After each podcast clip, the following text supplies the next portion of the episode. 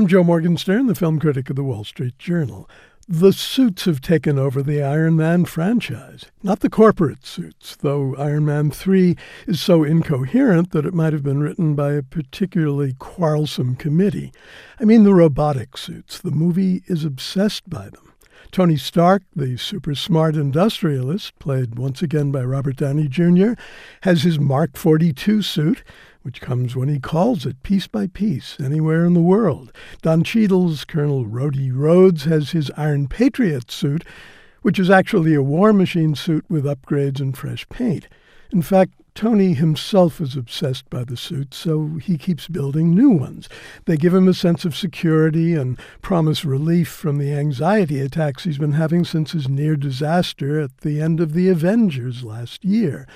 But the third iteration of a franchise that began so wonderfully well becomes a hollow hymn to martial gadgetry. The suits and the story clank in unison.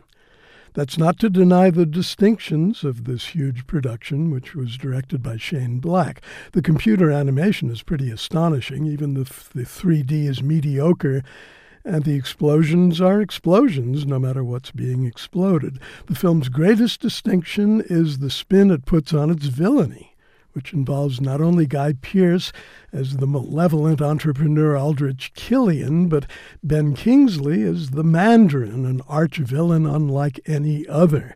To explain why he's unlike any other would spoil one of the few good surprises in the script, which was written by Drew Pearce and the director.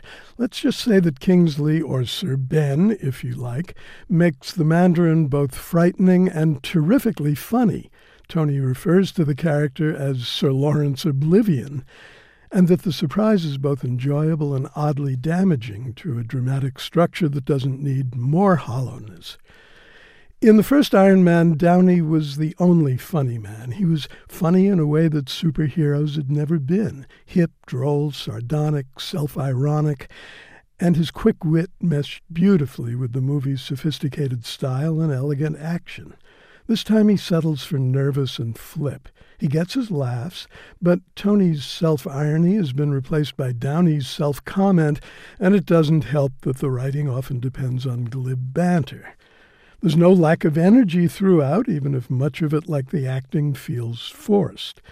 Gwyneth Paltrow, who's back as Pepper Potts, has lost her cool but gained her own robotics and her own action sequence, which ends with casually absurd illogic.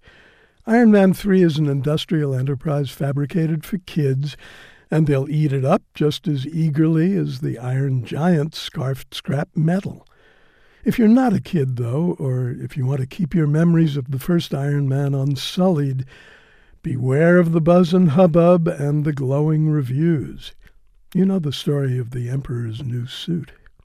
I'm Joe Morgenstern. I'll be back on K C R W next week with more reviews.